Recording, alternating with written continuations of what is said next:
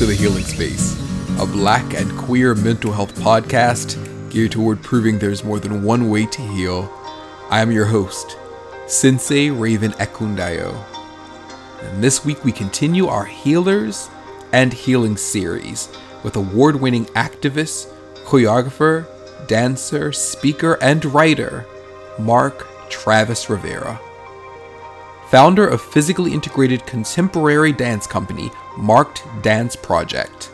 Mark has spoken at various institutions of higher learning all across the country, including both Harvard and Rutgers universities and MIT.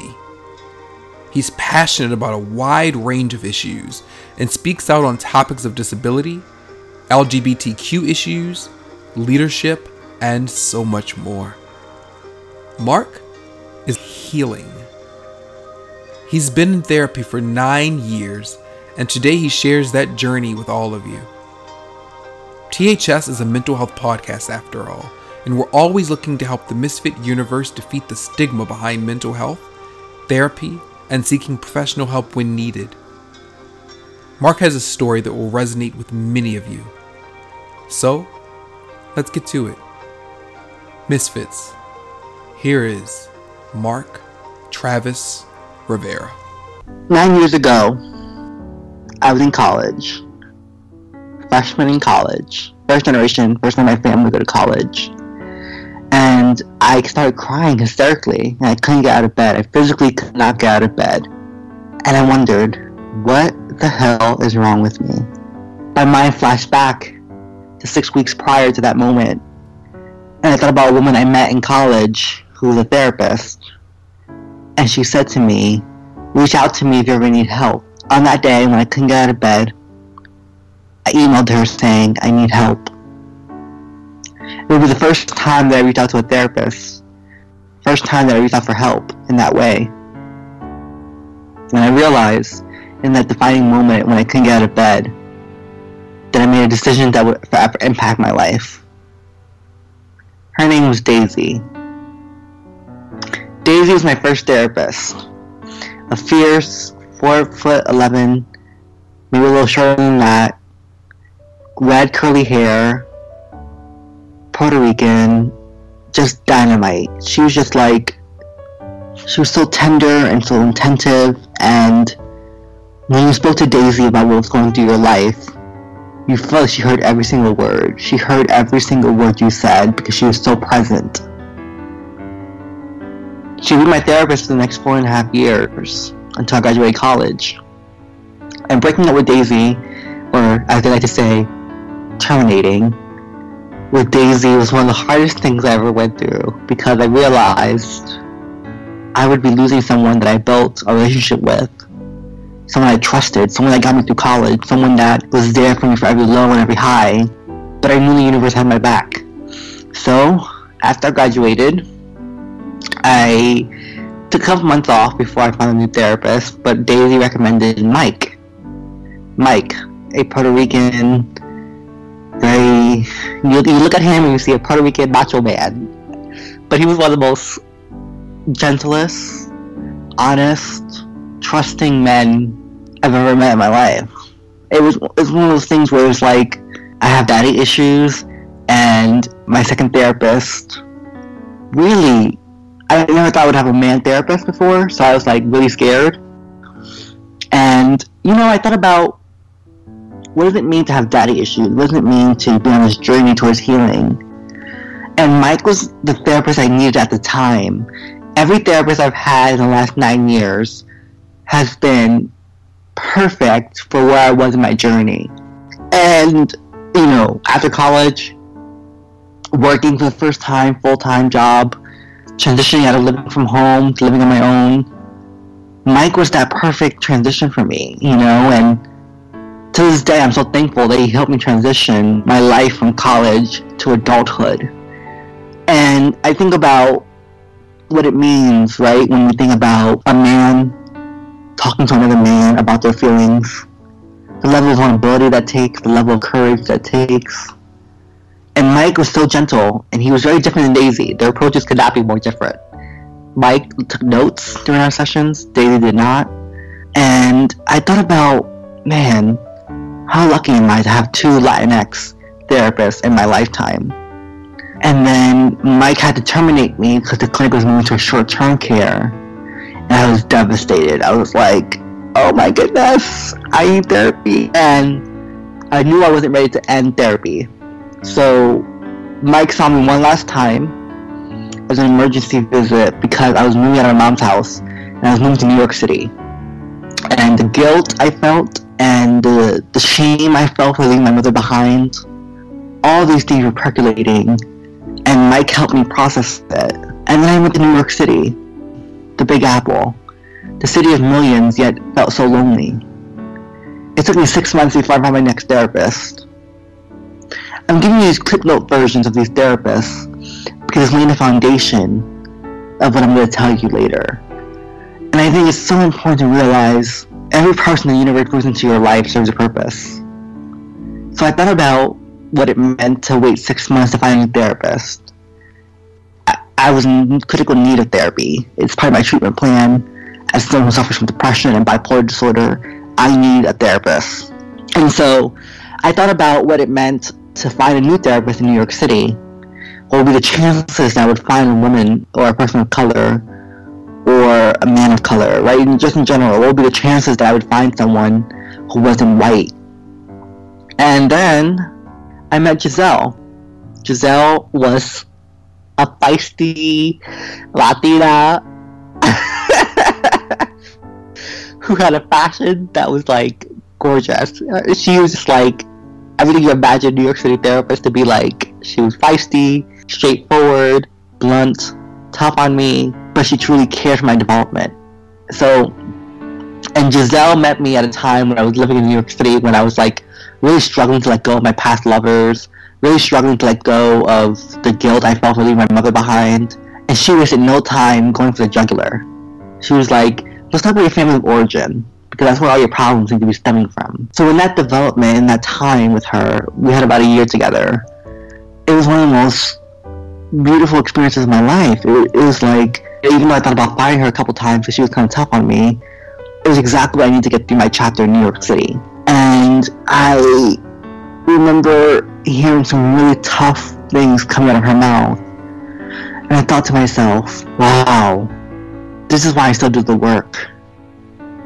At that point, I've been in therapy for over seven years. And, you know, I'm pretty self-aware, so I know enough of the jargon and the lingo, and I know when I'm bullshitting, when I'm keeping it real. And she just forced me to keep it real all the time. She wouldn't let me off the hook. I couldn't deflect with her, which is really beautiful at the same time difficult. Because sometimes you want to deflect, you want to deflect. So in this next chapter of my life, I moved 3,000 miles away from my family, my friends, my support system to Oakland, California, where I would find a new therapist. And, and this is a brand new relationship. We've only been seeing each other for a couple weeks, for a couple sessions, I should say. But their name is Phoenix. And, you know, they are not Latinx. They are, um, I believe, identify as a black um, gender conforming woman. And if anyone that knows me, they know I love the Phoenix. Something about the relationship with Phoenix from Harry Potter, from X Men. I have a tattoo of a phoenix on my arm. And when I came across their their website and I heard about their name and with their consultation, it was one of the most assuring things I've ever done. And I was really scared to go into this new relationship with a new therapist, but I knew I needed to. And they are meeting me with so much compassion and grace and empathy. And then I realized I was like, how fortunate am I in the last nine years to have four different therapists, all people of color, when we are marginalized in this field, when we are underrepresented professionally, when we are under-researched professionally in this field of psychology and mental health. And so I feel so fortunate that I get to work with these amazing four people who have all anchored me in my time of need. And so, of course, therapy for me isn't a one shoe fit all, right? Like, I was fortunate to meet a therapist every single moment that I hit it off with. But I know there's people out there that have to go to multiple therapists before they find the right one. And I was fortunate enough to find the right one at every given point in my life. And I think that's the universe just blessing me, right? It's like Mark, I have your back. Trust me. Here's a person you need in your life right now. And so I'm trusting the universe, I'm trusting the process, and I'm realizing healing is not a linear thing. It is not from point A to point B to point C, etc. It is a, a loop and a zigzag and a zip and a zap. It's from point A to point 70 at any given point. And therapy continues to give me the tools I need to refine myself, to refine, to make better, to reckon with my emotions and my trauma. And when I recognize is that, when we dare to be vulnerable, when we dare open ourselves up in this way, only then can we truly heal ourselves. Only then can we heal our generational traumas and our past mistakes and our guilt and our shame and our regrets. And I'm so thankful to have been therapy for nine years. I'm so thankful to be on this journey of healing. It's not easy. I wish I can say it's easy. I wish I can say that every moment I wake up, I remember the tools I've been given through therapy. I apply it to my life and I make it work. The truth is, therapy is a tool, but you are the worker. You know? Therapy is a sculpture tool, you are the sculpture, every day you are making and creating and taking away and adding and taking away and adding and taking away and adding to who you are. You know, what's interesting was that the last couple days before this interview, my depression flared up bad. I mean, I couldn't get out of bed, I was not eating, I was drinking, numbing, doing everything I could to not feel my feelings. So, of course, I was thinking to myself, how am I going to share this story, this, this story about how therapy saved my life and how I'm a better man because of it, right? How am I going to do that? How am I going to speak about my experiences when I'm still struggling to get by these transitional moments in my life? And then I realize it's the struggle, it's the moment that we're dealing with our own issues that gives me the opportunity to practice what I preach, to practice what I teach, practice what I learn in therapy. Because again, healing is not linear. So of course I'm going to have some, some drawbacks. I'm going to have moments of failure, moments of discomfort, moments of overwhelming, intense feelings. Right? Of course that's going to happen. But I think what's most important to remember on your own journey, and I think it's important to point out how privileged I am to be able to afford therapy. You know, most of my therapy sessions were free up to a point in time at Giselle in New York City. Then I started to pay a little more. Uh, and now I pay full pocket, out of pocket. And so I acknowledge how privileged I am and how fortunate I am to do this work, right? To, to, to be able to have access to those rooms and those clinics and those people and the resources I need to have therapy. So I want to acknowledge that because I think, you know, when we talk about everyone should go to therapy, everyone should get access. I know that's not the case for everyone. I know not everyone has access to those rooms or the ability to get a therapist, a good therapist, you know? And so I think I just feel so thankful and so grateful that I get to live this life and I get to go on this journey of healing with people who are professionals, people who can have my back, people who can guide me on the way to healing. Many of us suffer in silence when dealing with our mental, emotional, and physical pain. Mark continues to do his healing work, and with the help of the therapists he's had in his corner over the years, he's made progress. But breaking that silence isn't always easy and tackling the trauma that comes with the pain of family can prove to be almost impossible for most. Listen as Mark speaks on these topics and how important it is for you to get free. I want to talk about something that I, that I think we rarely talk about in people of color communities and in the black and brown communities that I, that I grew up in is how our families pass on trauma and how we don't talk about it. You know, Audre Lorde said it best. You know, your silence will not protect you. And I realized that there's been so much silence in my family. Things we won't discuss, things we won't talk about. And I wonder, Why did I choose to break the silence? Every day I talk about my mental health journey. Every day on social media I post morning reflections, and sometimes I talk directly about my healing journey. And I wonder, why do we not talk about this more? Why is there so much stigma and so much shame about seeking therapy or being in therapy or getting help? Or suffering from depression or bipolar disorder or multiple personality disorder or any disorder? Why is there so much silence around it? Truth is, we can't pray it away. Sometimes we need professional help, and there's nothing wrong with that. My journey has been one of ups and downs, and I realize I am breaking the cycle in my family of those who suffer in silence and refuse to seek out help. Because of me, I think my niece, who's 17 years old, feels more comfortable saying, I need to go back to therapy. I have anxiety. And I think she's breaking that silence because I've already broken it. I have broken that cycle of, of remaining silent in your suffering. So my advice to anyone out there who's carrying traumas, struggling to break the silence, please break it. Speak out, reach out, get help, call the hotlines, because life is better when we aren't silent about the things that trouble us. Life is better when we dare to speak up and say, I am not strong enough to carry this load on my own. I need help. Vulnerability is the greatest measure of courage. I think about Brene Brown, who has changed my life fundamentally. And I think about what she says about vulnerability, how it's the birthplace of innovation, creativity, change, and love. I couldn't be the man I am today if it wasn't the fact that I was in therapy for the last nine years. Therapy has made me a better man not a perfect man, because there's no such thing as perfect, but it's made me a better man. It's allowed me to reckon with my feelings and my traumas and my regrets and my mistakes and realize one important thing. I am enough. I am enough. I am imperfect. I am still worthy of love and belonging, I belong here. Even when I feel like I don't belong, I do belong.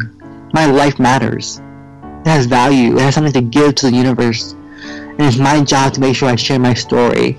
Not for the sake of inspiration, right? But for the sake of someone seeing themselves in me. Because representation matters. It so matters. It matters when you hear stories that reflect your lived experiences. So I think people like Darnell Moore, No Ashes in the Fire, right? His memoir. I think about Janet Mock. And I think about people who share their stories with me, with the world, and how it makes us braver. So maybe you're struggling to reach out for help. Maybe you think you have it all on your own. You can handle everything. I'm here to tell you it's okay if you don't. It's okay if you can't. You know, I had a defining moment in my life. In 2012, I almost died of alcohol poisoning.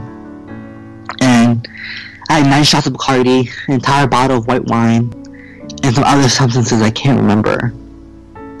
And I blacked out drunk. I hit rock bottom. People turned their backs on me, and the one constant person in my life at a time was Daisy. She had my back. She was a fierce advocate for me.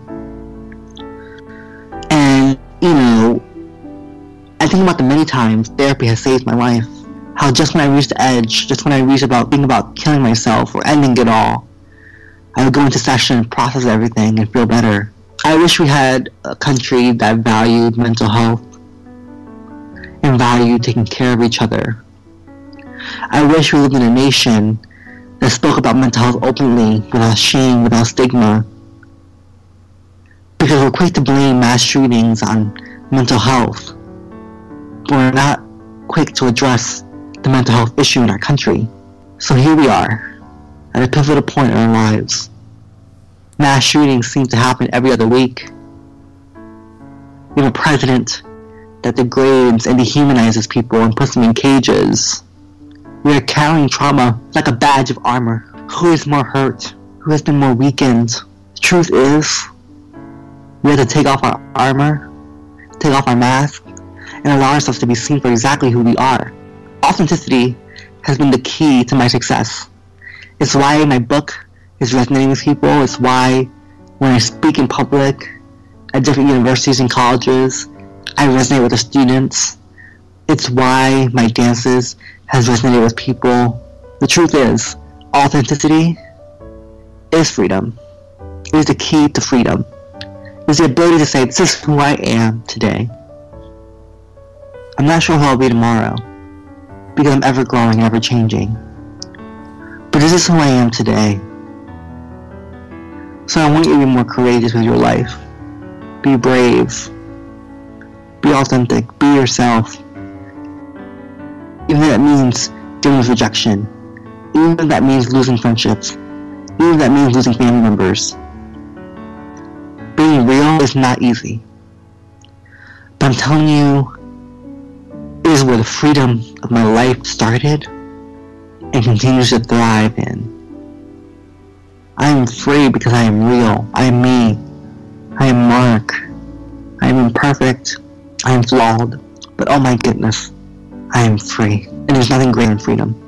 So, to young black and brown boys who are listening to this podcast right now, who are wondering if they have the courage to reach out for help, please do.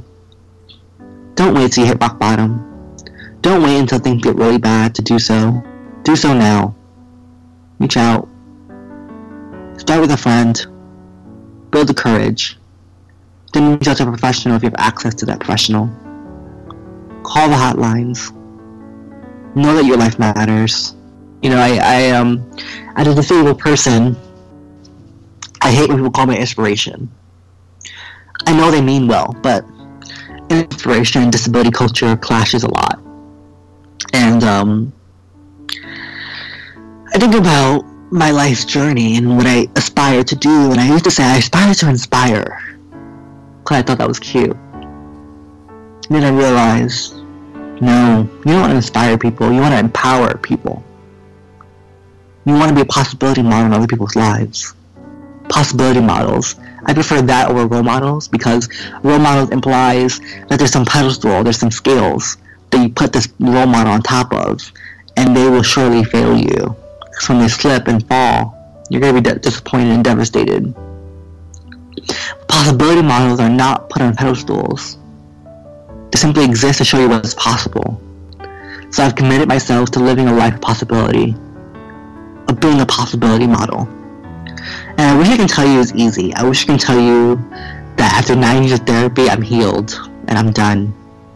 But I'm not. I still have daddy issues. I still have men issues. I have commitment issues. I have relationship issues. But I think we all have issues. I think life wouldn't be what life is if we didn't have issues. I think one of my greatest issues that I deal with, if I can be vulnerable with you all, is not having a father in my life. Not having that parental love and support from a man. And I know we have non-nuclear families now, and I know that we have queer families and same-gender families, and that's awesome. But I didn't have a steady foundation for my parents. My dad abandoned me before I was born, my mother's mental illness took over, and I didn't get the foundation I deserved. So here I am building a home on a rocky foundation, and the home keeps crumbling down with every storm, with every hurricane that comes by my life. So I decided this time, instead of building from the debris, instead of rising from the ashes like a phoenix, I'm going to focus on the foundation of myself. So next time I build something, I'll build it on a foundation that can withstand the storms and the hurricanes and the wind gusts. My biggest issue is that I'm worried I'll never loved. That I'll never find a life partner to share this life with. That I'll be single forever. I know it's low irrational. It's an irrational fear. I'm only 28. But I have spent more of my time single than most of my friends. I have the success of my career and my life milestones. And I think to myself,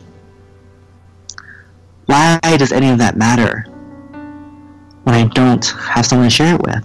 Then I tell myself, the right person will come along when your foundation is ready for love. So keep loving yourself. And I wish that was easy. But loving yourself doesn't hug you at night. Loving yourself doesn't kiss you at night.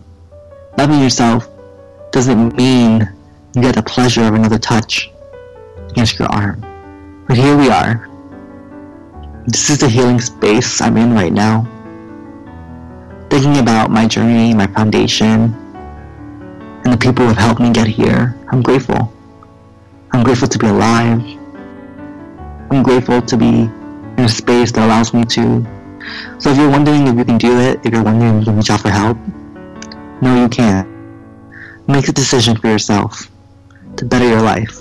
The road ahead is not going to be easy. It's one worth traveling. Thank you for listening. We've long passed the days of therapy being taboo, of it being something only white women in Calabasas or the Upper East Side partake in. Therapy is for everyone, and Mark has proven that they can look like you too. His therapeutic journey has been helped in large part because his therapists fit with his journey. So the goal isn't to look, not find, and give up. No, it's to care enough about your well being to search out someone or ones who match your journey. So I'd like to thank Mark Travis Rivera for sharing his story. I pray it's helped. I pray it's healed. If you'd like to reach out to Mark or walk with him on social media, you'll find all of his contact info in the episode description. Thank you all for listening, Misfits. And until next time, I love you all. Namaste.